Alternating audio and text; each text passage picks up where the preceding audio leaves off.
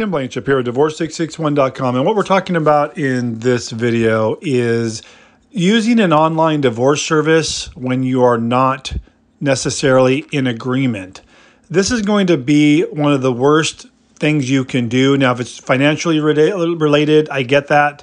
Um, and that's all you can do. But if you are not amicable, you and your spouse do not have an agreement, and you're going to try and use an online service, these you know thirty nine dollar paid online services or whatnot, you're never going to get through the process. You might get the initial paperwork processed and filed with the court. You know, they don't do the filings, you're going to have to do that yourself.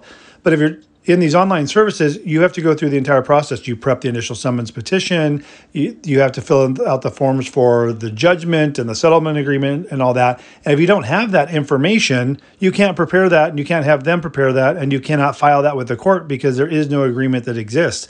So just don't use an online service if you are not in agreement, I guess is what we're trying to say here.